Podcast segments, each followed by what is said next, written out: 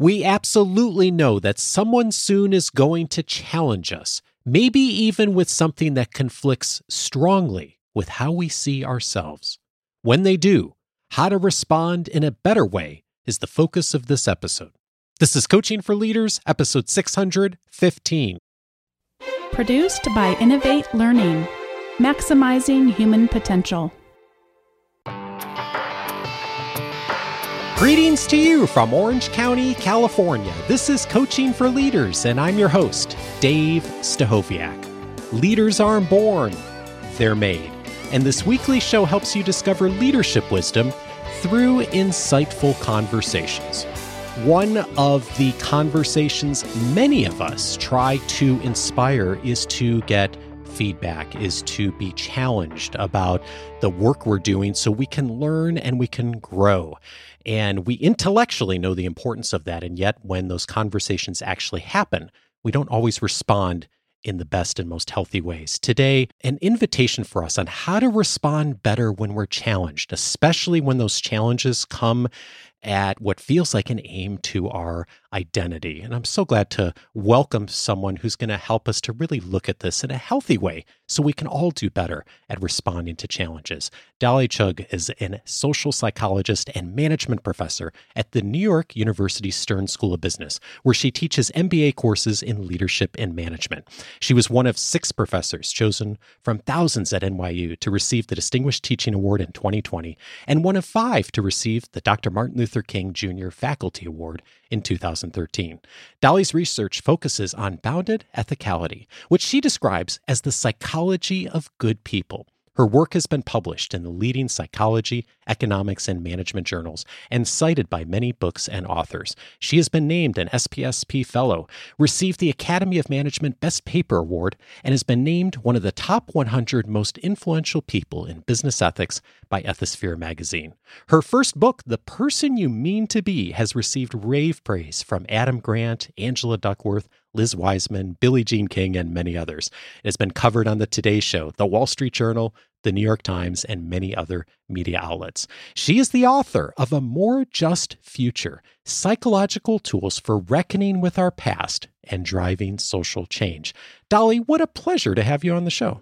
It is so, Dave. That was such a nice introduction, but it was even better when you sang to me before we hit record. That was the best. Hello, you do that for all your guests? Ah. Dolly. there it is. no, I've actually never sung for anybody. So here we go. It's a new adventure uh, for go. both of us. Dave, already we're winning. already a win. I'm so glad to meet you. What a fun and insightful book this was to read. And I, I was struck by the quote in one of the headings of one of the chapters from Alfred Wainwright. And the quote mm-hmm. is There's no such thing as bad weather, only unsuitable clothing. Mm-hmm. and I got to thinking about that because, of course, the weather changes, right? We all mm-hmm. know we're going to get challenges from others. We want to be and we should be challenged. But it's interesting how often we're unprepared when someone says something about us that affects how we think about ourselves, our identity, isn't it? Oh my gosh. Yeah, I know I am. It, it, it's it's no matter how much you say, as you mentioned in the introduction, that we want the feedback and we want the pushback. In the moment, all the sort of psychology behind our identities just kicks in we go into all all sorts of protective measures to protect our identities the identities we care most about and and dressing for the weather means like how can we be ready for that how can we bring the umbrella or the sunblock so that when it happens we can cope with it even if we're surprised by it there's an element of nostalgia that you reference in your work and i think that we all gravitate towards nostalgia in a way. It's a part of our society. And sometimes it doesn't serve us well. And there's a quote from one of the guides in the book that says, History is kind of about what you need to know, but nostalgia is what you want to hear. Mm-hmm. How does that get in the way?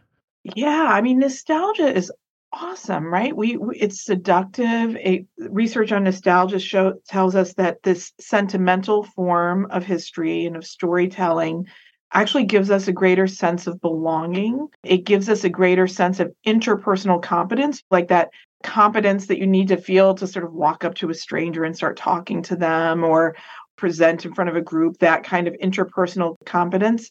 Nostalgia actually increases that feeling.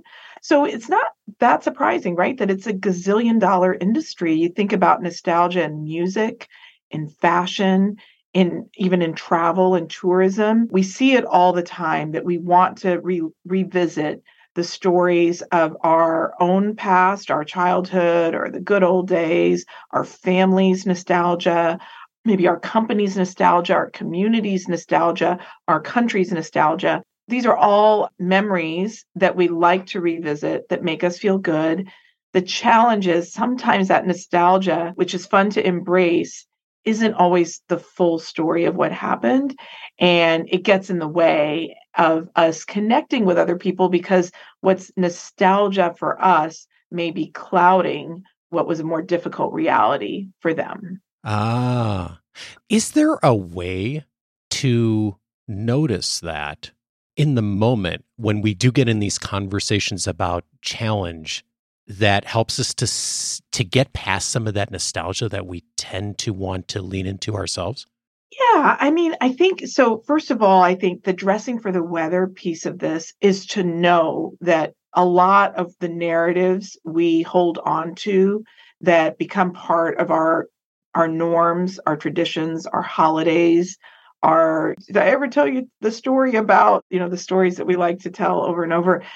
We should just assume that a a good chunk of that is nostalgia, that there's elements of that that are emotionally very satisfying, and there's nothing wrong with that, but that we shouldn't mistake that for it being the full truth or all perspectives on what happened in that whatever we're recalling. So I would say that's the first place. That's that's the dressing for the weather piece is to just to to know to not be surprised when someone says that I don't and, and, and I'm just give an example from my own. In the United States, the 4th of July, grew up celebrating it. I still celebrate it. I love the 4th of July, red, white, and blue all the way, love my country. And many of your listeners, for whatever country they live in, may have a similar affiliation. I was, I don't know why, but I was sort of shocked when I came to learn that Juneteenth, which took place almost 100 years after 1776, which is when the 4th of July sort of commemorates the birthday of the United States, to sort of realize that Juneteenth commemorated the end of slavery, and that for that interim period of almost 100 years, everything we were celebrating on, on what we called Independence Day actually wasn't independence at all for a significant part of the part of the population. I was like I, I, so shocked when I realized this in the very near past, like a couple of years ago, even though it's sort of obvious when you just think about 1700s versus 1800s. So the dressing for the weather is, you know what? I'm going to just sit with it. I'm going to, I can have my 4th of July nostalgia and at the same time, I can realize that the 4th of July was more about who we want to be and what we aspire to be than who we actually were at that moment. I appreciate you sharing that. And I was thinking about your example with Juneteenth and how what's nostalgia for some of us is very difficult and painful for others, and that both of those can be true at the same time. And there's elements of feelings that come up for all of us when we get challenged or when we get confronted with something that maybe was nostalgia for us or a situation that we reflect on, if not even our national conversations, but a situation in the workplace or a past event that happened that maybe we have really good feelings about, but someone else challenges that. And two of the things that tend to come up for a lot of us is guilt and shame.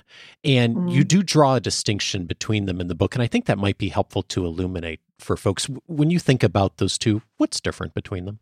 Yeah. So scholars of emotion are very precise when they talk about different emotions, more precise than I might be if I were just talking with my friends about, oh, I feel so guilty or oh, oh, I ate that cupcake or whatever, hypothetically. And so when I when I look at their research on guilt and shame, they make a real distinction between the two. The distinction they make is guilt is about feeling bad about a thing I did, like an action or an inaction. It's not about how I feel about myself as a human. I'm not my identities that I care about, like my identity as an American or as a mother or whatever identities I care deeply about, are not being challenged. I just feel bad about that thing I did. Shame is when I feel bad about myself as a whole, where my whole identity is being being challenged. And what they find is that when we feel guilty about something, our impulse is to fix the thing. So guilt leads mm. to action. When we feel shame about something, our impulse is to pull back. We don't feel a sense of agency to fix it. So we actually do less, not more, to fix the thing. There is an exception to that, which is when you feel shame, you feel bad about yourself as a whole, but you can see the path to fix the thing then shame can actually be mobilizing, similar to guilt. And so this distinction, I think, is useful. While we, we don't have to be as precise as academics when we talk about our emotions, it is helpful to sort of, I think, let's say we're in the workplace and someone says, you just used a word that's got some his history to it that's really icky, brutal history. And I don't think you should be using that word. And our instinct is to like defend ourselves. I mean, that's how I kind of feel like, well, I, that's not what I meant. Or what do you mean? I'm a big proponent of our DEI initiatives. Or how could you possibly think I'm not a good person? I'm a racist, whatever. Yeah. Like, eh, that that's where my mind wants to go until I kind of like gather myself and put myself in what Angela Duckworth calls a growth mindset. Or I'm sorry, Carol Dweck, excuse me, calls a growth mindset of being what I call goodish instead of a good person, when I put myself in that goodish mindset where I'm trying to learn from what they're saying in that moment, then guilt is what I want to draw on in that moment. So it's not that I, it's like, well, I feel bad. I never want to feel bad. It's like, actually, feeling bad isn't the worst thing. You just want to feel the right kind of bad. Shame is the wrong kind of bad in this situation. It's not going to help you fix the thing. If you did something that actually did some harm to someone else that you didn't mean to do, let's feel guilty about it, fix it, and move on. So that's where it's actually very useful. And I think our resistance to feeling bad things sometimes makes it harder for us to kind of do what we want to do, which is many of us want to make things better from a DEI perspective. Yeah, and it's it's such a necessary step in a way it's almost like any behavior change, it always is uncomfortable at the mm. beginning. And yet, there's not, I, I, certainly don't know of a good way around it. I think about when we're working on behavior change with our academy members, I, I have often said to folks, I if you feel uncomfortable, like that's not the intention, but that's actually a pretty good indicator that you're moving, like you're doing yeah. something different, right? It means you're doing it right.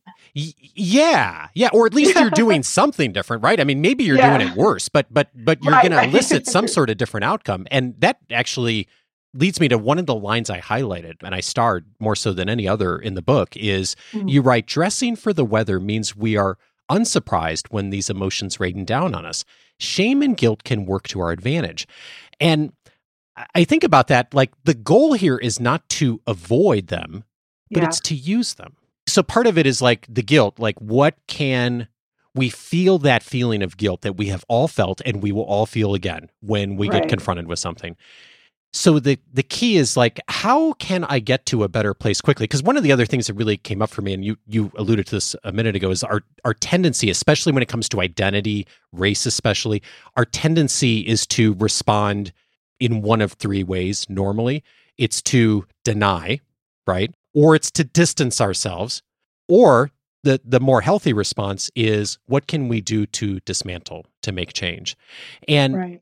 i'm trying to get my head around like in that moment when we feel that kind of guilt, what helps us to get a little bit directed more toward that path of dismantling something? Yeah. Well, I mean, I really like the research on the, the jargony term is values affirmation. I think of it as, you know, if I were to put it in everyday terms, I think of it as like a, a, a booster shot to the ident- our identities. When we're we're in that denial, we're kind of protecting our identities. We're trying to fight off the threat to the identity that we value.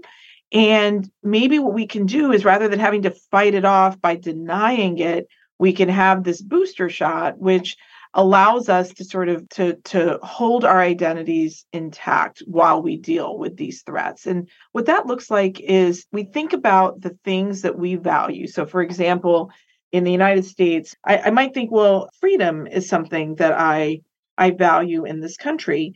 And so while we, we're having battles back and forth over what we should be teaching in schools and who we should elect and we're having all sorts of polarizing debates if eh, sometimes not even debate it might be too generous way to describe them.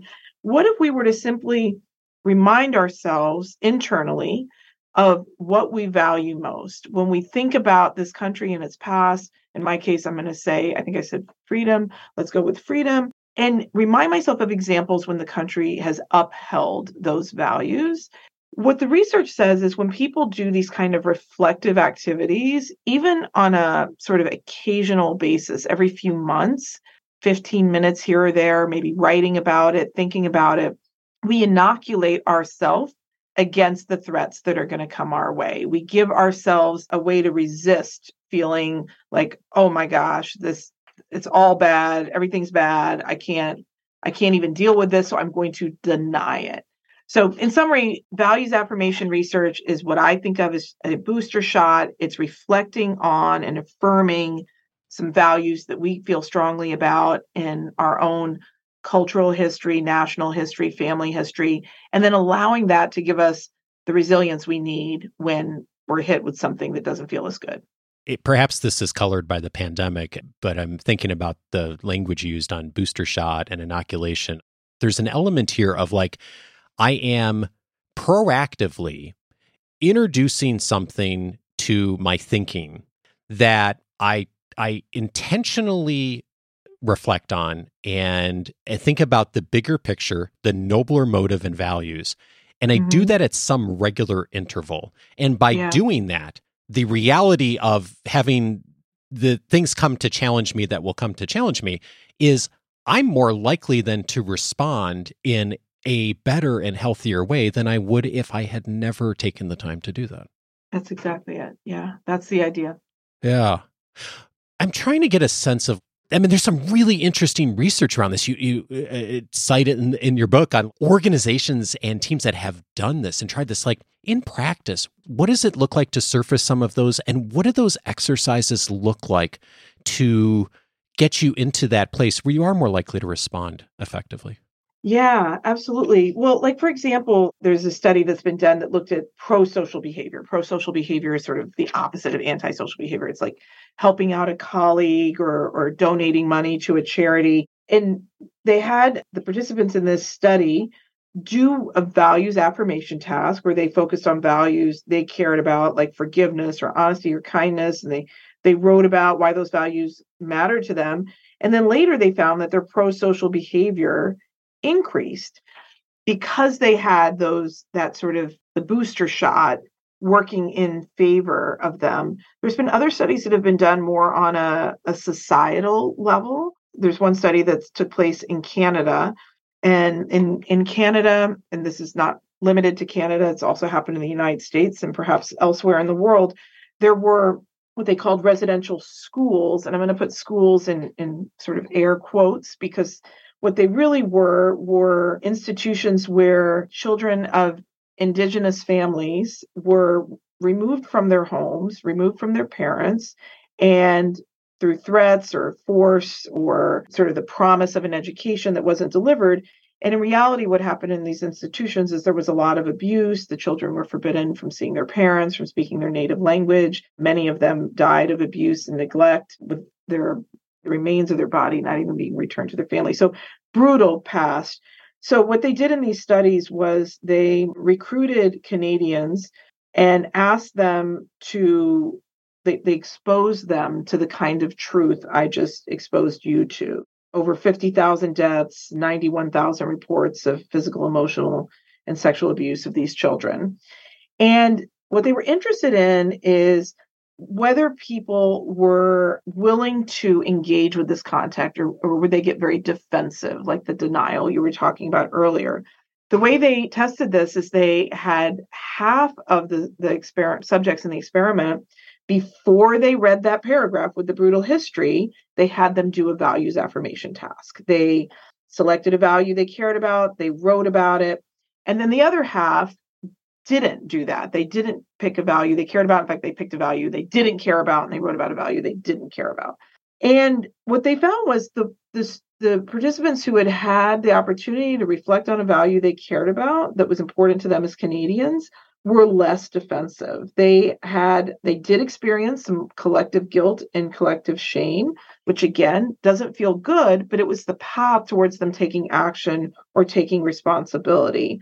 So I think what these studies sort of help us see is the possibility that we can dress for the weather. We can be ready for the storm and we can ride it out. We don't have to turn around and go home. We can stick with the whatever itinerary we had for the day, have the experiences we're there to have. We may get a little wet along the way, but we'll come out sort of grateful for the fact that we're closer to the goal we set at the beginning.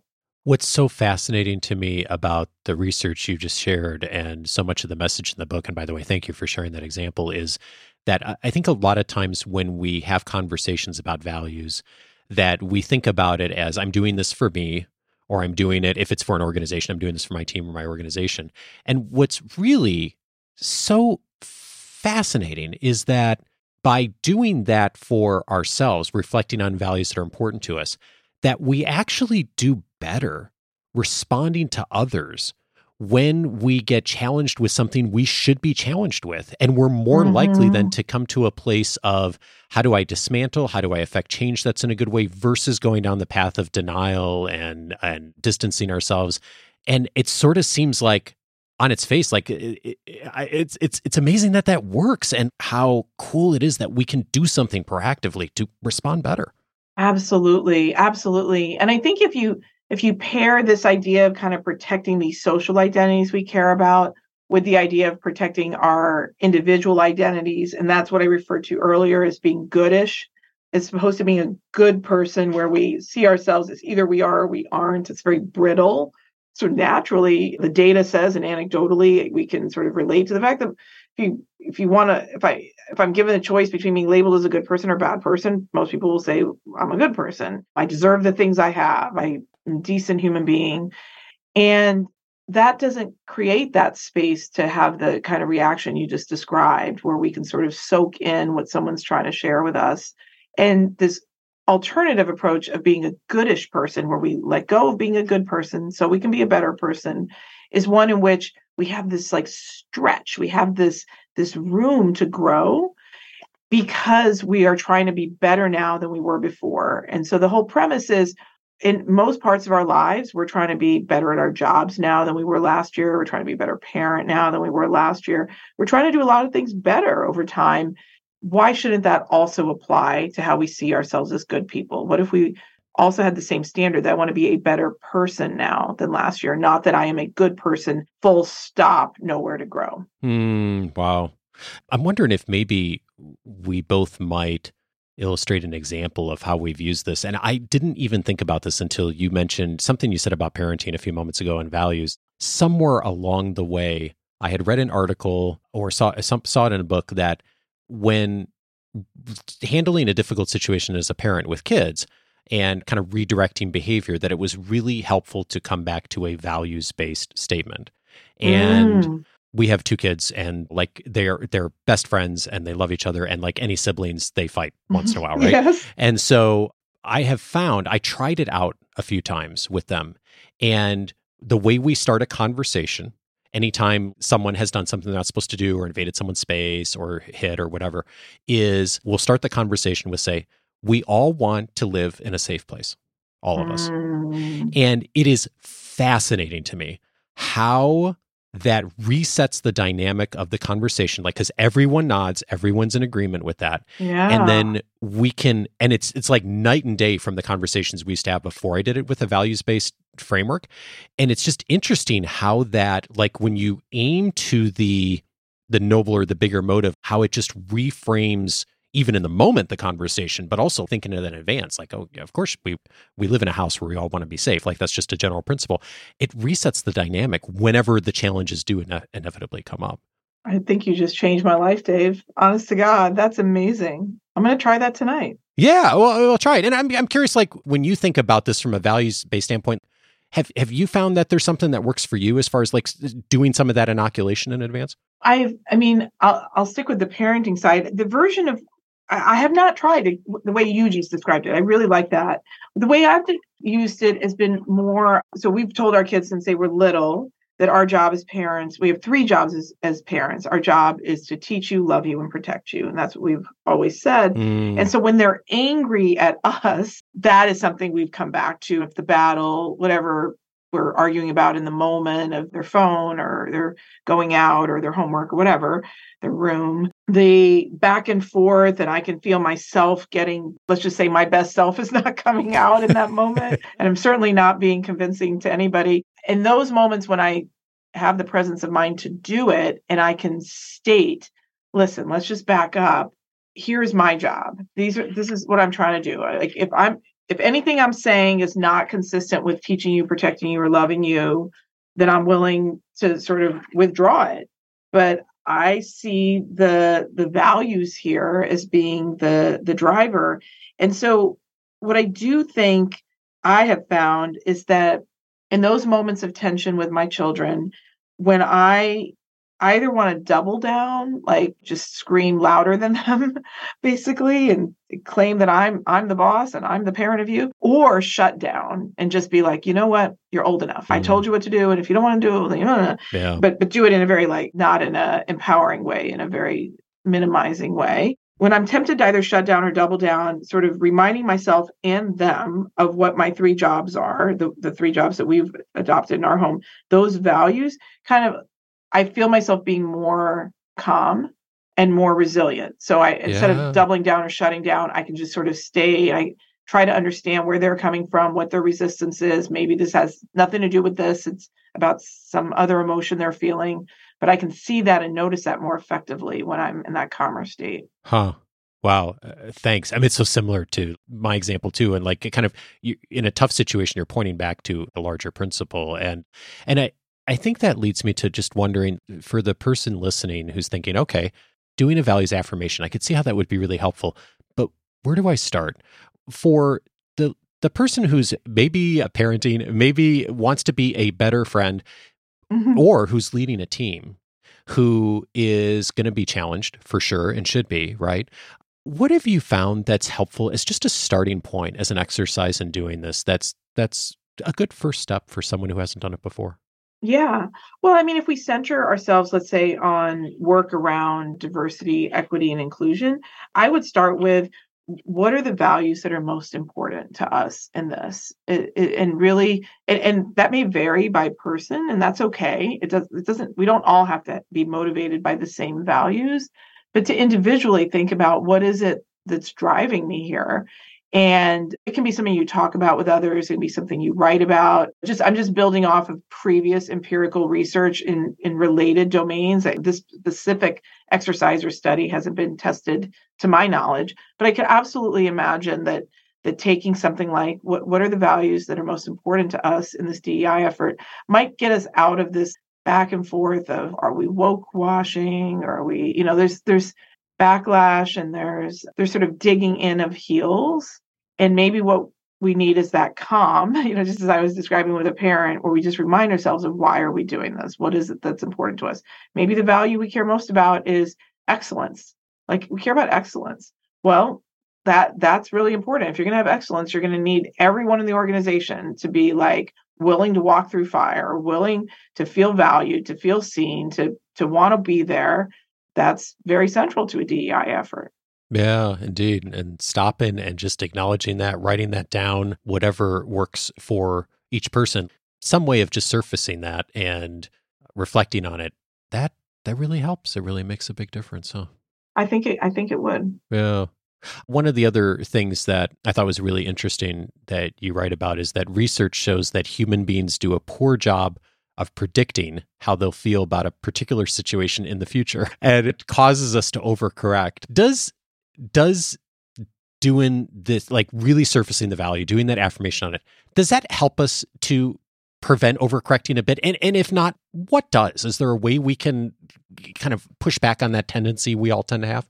Yeah, yeah. Psychologist Dan Gilbert refers to this as affective forecasting. So affective means emotion related to affect or emotion, and forecasting. He says we're just we're terrible affective forecasters, and in his research, he and his colleagues find that we we overestimate both how happy good things will make us feel, like winning the lottery. We overestimate how happy that will make us feel, and we overestimate how sad bad things like a terrible accident is going to make us feel so in both directions we're wrong we mm. we hmm. overestimate the intensity we also overestimate how long we're going to feel bad and i think a lot of us have seen this happen that you sort of dreading something and then the thing happens and you're like you feel crummy for whatever period of time and then it kind of gets normalized in your life and you move on and his sort of I, I, think I'm quoting him, he, or maybe I'm quoting myself. I can't remember, but but uh, he he finds that we we basically don't do a good job distinguishing between like a root beer and a root canal. We think the root beer is going to feel better and for longer than it does. We feel the root canal is going to feel worse and for longer than it does, and we kind of huh. just over dramatize in both directions this is useful because a lot of the stuff that we're when we're trying to protect our identity you know when like I, I teach mba students so i'm i'm in front of people 30 years younger than me on a regular basis and you know what they're more current on a lot of things than i am and the, they'll they'll correct me in class or they'll call me out for you know i've assigned a reading that they perceive as sexist or racist and in my head, this sounds like the worst thing possible that this could happen. Like I will wake up in the middle of the night in a, a sweat thinking about something like this. Yeah. When it actually happens, especially if I'm in the right mindset, if I can be goodish in that moment, instead of trying to protect my good person identity, if I can stop talking and actually hear what they're trying to tell me, it's actually not as big a disaster as I think it's going to be. So again, my affective forecasting has like made this out to be the worst thing ever it is bad that I've potentially done some harm inadvertently, but you know what? I I figure out what it is, I fix it, and then we move on. And so this idea of us being poor affective forecasters can really get in our way. You asked what we can do to to be better forecasters and unfortunately it's a little bit like the weather like we've gotten better at forecasting the weather but but science still hasn't quite figured out how to do that well the best method that psychologists have found is not for me to try to guess how I'm going to feel, but to ask other people how they think I will feel. Huh. You see? So, like, if I were to ask you, Dave, how do you think I will feel if I get confronted in the classroom because I've inadvertently said something terrible? You'll probably be better. And in fact, they even find that if they ask like a randomly selected stranger, that person might be a better predictor of my feelings than I would of my own.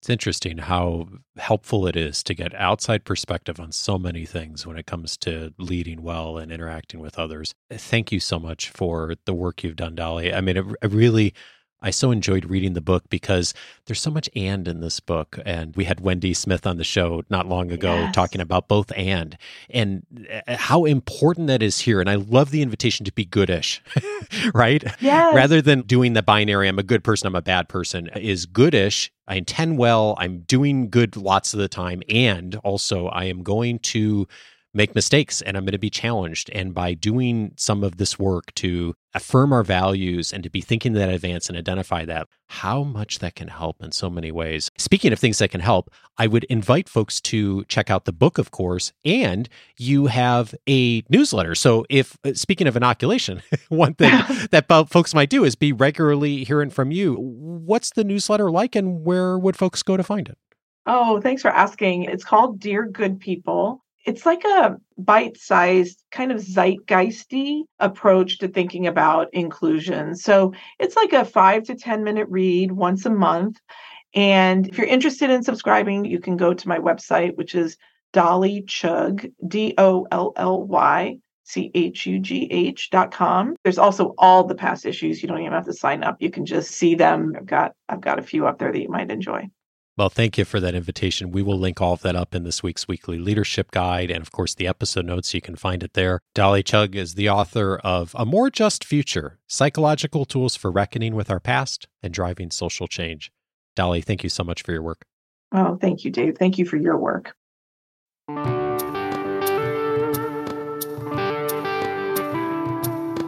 If this conversation was helpful to you, several related resources from Dolly in the episode notes, and then, of course, some other conversations you may also want to check out. One of them is episode 552 The Way Managers Can Be Champions for Justice. Minda Harts was my guest on that episode. She invited us to take the manager's pledge and to utilize that to really work towards justice inside of our organizations. A great compliment to this conversation, a wonderful invitation from Minda, episode 552 for that.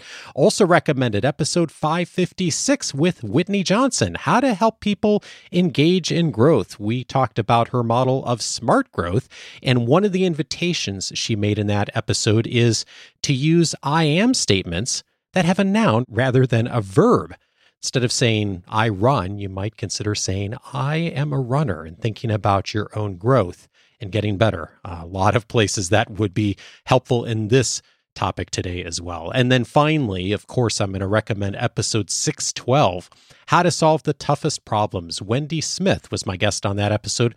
We talked about moving from either or thinking to moving towards both and thinking. It's such a great compliment to this conversation. All of those episodes you can find, of course, on the coachingforleaders.com website. And if you haven't already, I'm inviting you to set up your membership, your free membership at coachingforleaders.com. That's going to give you access to all of the benefits of free membership, including all of the free audio courses, all of my episode notes, the book library, notes and highlights from interviews. And one of the other resources that's in there is something called Dave's Library. When you set up your membership, your free membership at coachingforleaders.com, you're going to get access to that. It is a great place to find links, resources, just about anything I found. In fact, one of our members reached out to me this last week and said, I'm really looking for some resources on employee engagement. And I said, Stop, don't spend any more time trying to find them because they're already there in the library. I, uh, as I go through and read every week, I am always adding to the library in detail, tagging, organizing links from articles, videos, other podcasts. I'd invite you to go in there if you're looking for something. When you pull up that page, there's a huge page of hashtags. If you just click on the hashtag you're looking for and that topic, you'll find a ton there, plus lots more. All of that inside the free membership. If you haven't already, set that up at coachingforleaders.com. You'll have full access along with the rest of us. Next week, I'm glad to welcome the CEO of Dale Carnegie, Joe Hart on how to discover what other people value. Join me for that conversation with Joe and have a great week.